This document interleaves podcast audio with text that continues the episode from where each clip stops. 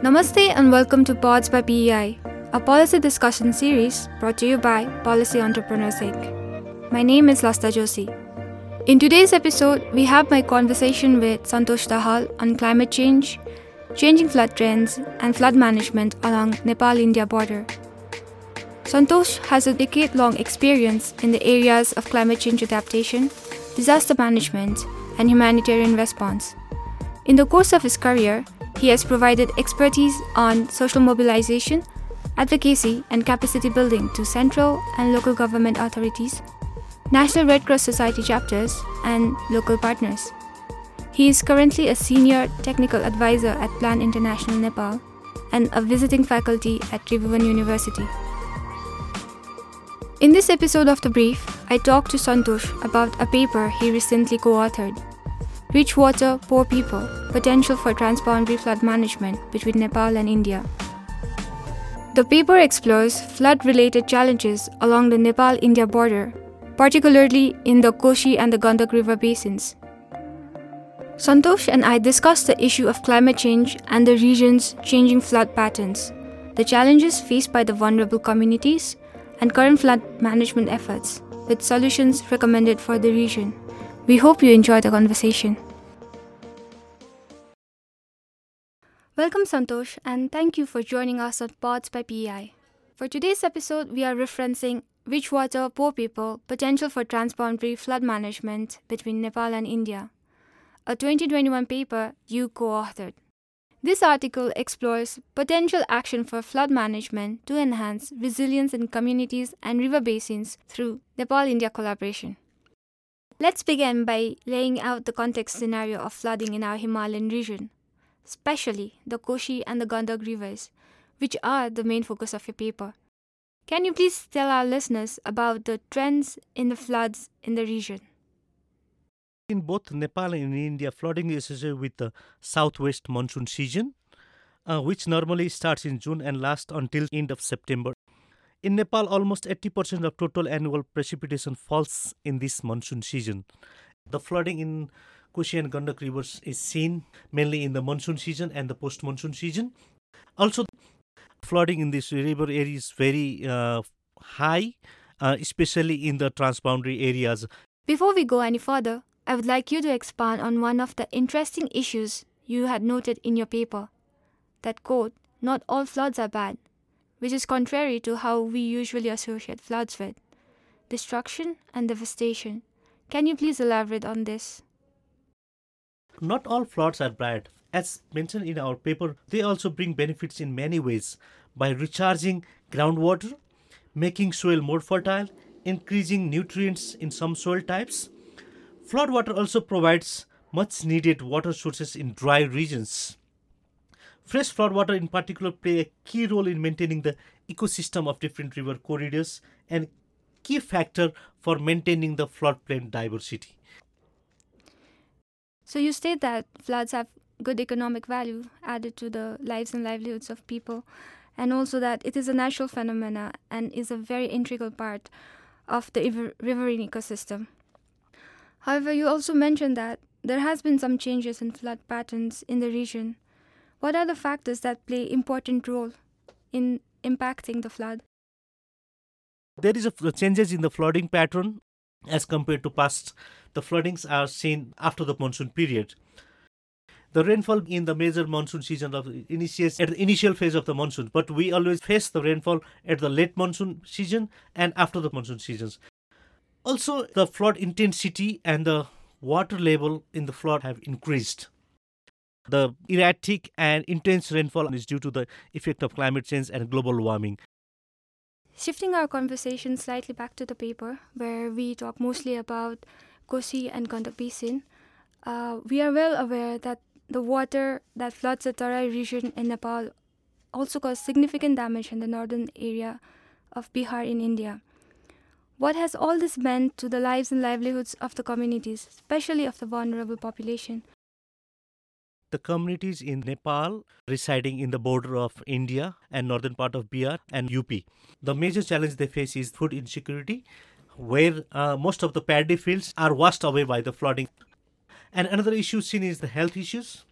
especially chronic diseases have been seen uh, uh after the post flooding water sanitation hygiene issues have also been seen because in those areas most of the people uh, they do open defecation uh, where they do not have proper toilets where they don't they do not have proper drinking water facilities where all the water gets inundated into the deep tube wells where the water gets contaminated and the purification of such tube wells is very less. So people face different kinds of health issues. Also migration is very high after the flooding to sustain their livelihood or to leave children and the parents living in the households. As we see, people in those areas they have migrated to different parts of the world for foreign employment. That has created forced migration. So there are many economic, social, cultural effects seen after the flooding in those areas. Clearly, the impact of flood on the riverine communities is significant. However, floods are not rare events, but rather an annual occurrence in Kosi and the Gandak rivers. In this context, I'm curious to know what is happening for the flood management. What are some of the mechanisms in place for the management of floods in this region? Flood management is uh, very crucial and very important. If we talk about flood management, we need to think about the disaster management cycle, where there are three phases preparedness, response, and recovery and flood management comes in all these three stages. But in our country context and maybe in the neighboring country also there is less investment in preparedness and more investment in response. Due to this the flood management is becoming very difficult for the government and people are losing their life and properties. So to minimize this we need to invest more on preparedness for example, preparedness means early warning system, establishment of flood early warning systems, river gauges in the rivers so that the community gets the lead time so that they can, because we cannot control the flood. We cannot stop the flood. The flood comes, but the effect of the flooding can be minimized. So, in that context, we need to think about flood management from the community perspective. And the f- information exchange between the two governments is very less. For example, if you go through the formal government process, the Department of Hydrology and Meteorology issues information from Kathmandu office. That has to go to its uh, field basin office in Sindhuli and from Sindhuli it goes to Central Water Commission in Delhi and from Delhi it comes to Patna uh, and from Patna to the districts and districts to the communities. So it takes 3 to 4 days. Communities have been playing a crucial role in the bottom up approach to disaster risk and management. Could you please shed some light on what roles are community playing in the management of floods?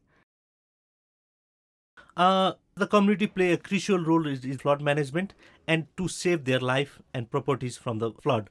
Well, I want to give an example.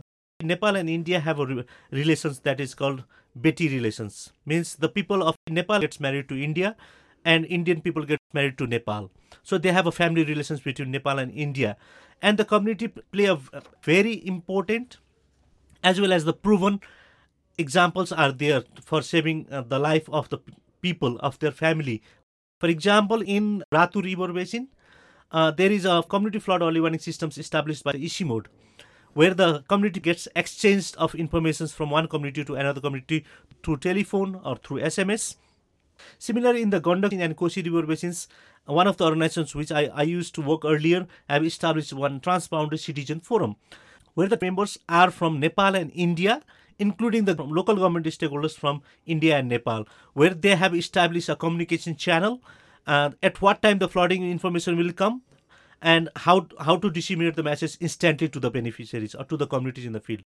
Similarly, in Mahakali and Karnali river basins, another organization have also established transboundary forums where they meet and exchange their information and communicate to different media. And yearly also they do a joint simulation exercise involving all the government stakeholders and to make the government accountable about the importance of communications of flood information during monsoon season.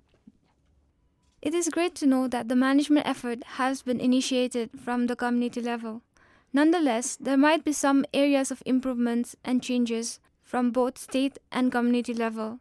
Now, moving forward, let's steer our conversation towards the recommendation. Based on your research, what are some of the main recommendations you have put forth to build more flood resilient communities? our paper have recommended to review the exchange of information between the governments and trickling down such information to the communities is important. Another recommendation is that we have uh, established uh, community forums in Nepal and India for exchange of information during flooding. So such forums should be recognized by both the governments and institutionalize them so that they can instantly transfer messages to the communities. Another thing we need not to forget the traditional way of managing flood and adopting the community's traditional disaster management. So we need to take that perspective also. And another recommendation is that a robust early warning system, especially community-based flood early warning system, needs to be established with ownership of Nepalese and Indian government, uh, so that the people of the vulnerable communities get much more lead time to save their life and properties. And especially, we need to think about saving the lives of the most vulnerable communities especially the girls and women are much more affected from the flooding but they are always neglected because they have to depend upon their household activities as per our tradition in those areas. Also, Santosh, you have been working with non governmental agencies and civil society organizations for a majority of your career. Can you share us some of your experience on what type of collaborations are taking place on the topic of flood management? I have been working in flood management, uh, especially disaster management sectors, for more than a decade, where I have invested time with the communities working in the field to understand their knowledge, to understand their religious beliefs, to understand their feelings. I want to give you one example. In 2008, there was no flood early warning system established in Kailali. But after the establishment of flood early warning system in Kailali and Kanchanpur, the death toll was decreased from 13 to 1. So that was a great uh, achievement. But there is also lack of collaboration to minimize the duplication. There are different organizations, but every organizations have their own mandate to work in the field. But a joint collaboration between the organizations and that's linking with the government systems should be strengthened. Another thing is that we need to lobby with the government for investment more on preparedness rather than investing more on response and recovery part.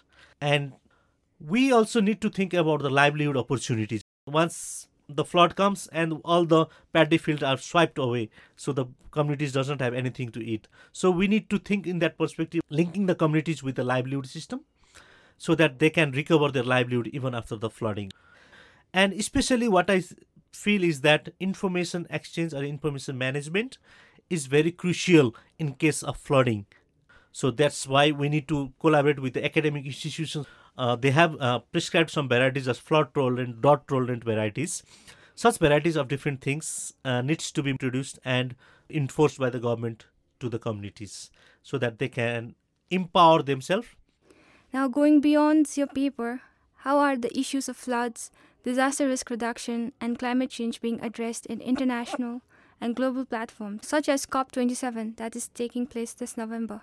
Thank you uh, for relating this question. This is very interesting uh, every year COP happens, and developed nations they lack signing the agreement to re- reducing the global temperature by 1.5 uh, because they have more contribution to global warming.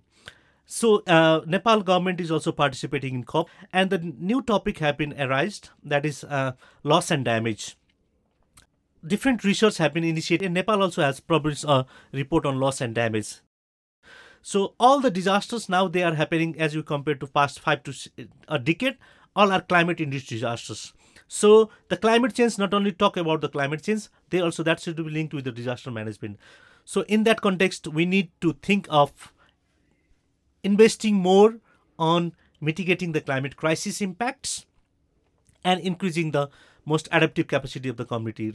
We need also lobby with the developed countries that how much they have contributed to the global warming they need to invest that in the poor or developed countries to mitigate the impacts of climate change. But we are not getting such funds so the government also should have negotiations they have different negotiation meeting in the cop whereas the government people should negotiate with trickling down those funds in our country to increase the adaptive capacity of the people Thank you, Santosh. It was an interesting information. I find it quite interesting. So, finishing off, do you want to convey anything to our listeners? At last, I, I want to read one or two sentences that has been given uh, as a recommendation in our paper. Transboundary water management through applicable of sustainable solutions has the potential to generate numerous benefits. More international trade, promote climate change adaptation, resilience, increase economic growth, promote food security, and improve governance. Also, transboundary flood management is becoming a somewhat a community issue, somewhat a political issue, and somewhat a national issue between the two governments. And finally, investing on preparedness, linking with climate induced disasters is very important at this current context. In the next decade, we will be having more impact of climate induced disasters. So we need to have a sustainable disaster risk management and increasing the resilience of the community linking with the livelihood. Thank you so much, Santosh, for joining us and giving us your time. We wish you luck for your future endeavors and hope for rich water and prosperous people. Thank you, Lasa, and thank you, PI, for providing me this opportunity. Thanks for listening to Pods by PI. I hope you enjoyed my conversation with Santosh Dahal on the issues of climate change, changing flood drains, and flood management along Nepal-India border. Today's episode is part of The Brief. It was produced by Saurav Lama with support from Nijan Rai, Kushi Hang, Chedon Kangsakar, and Aparna Paudel. This episode was recorded at Mint Studio and edited by Saurav Lama. Our theme music is courtesy of Rohit Sakya from Jindabad. If you liked today's episode, please subscribe to our podcast. Also, please do us a favor by sharing us on social media and leaving a review on Spotify, Apple Podcast, Google Podcast, or wherever you listen to the show. For PEI's video related content, please search for Policy Entrepreneurs on YouTube. To catch the latest from us on Nepal's policy and politics, please follow us on Twitter at tweet2pei. That's T W E T followed by the number 2 and P E I. And on Facebook at Policy Entrepreneurs Inc. You can also visit pei.center to learn more about us. Thank you once again from me, Lasata Joshi. We'll see you soon in our next episode.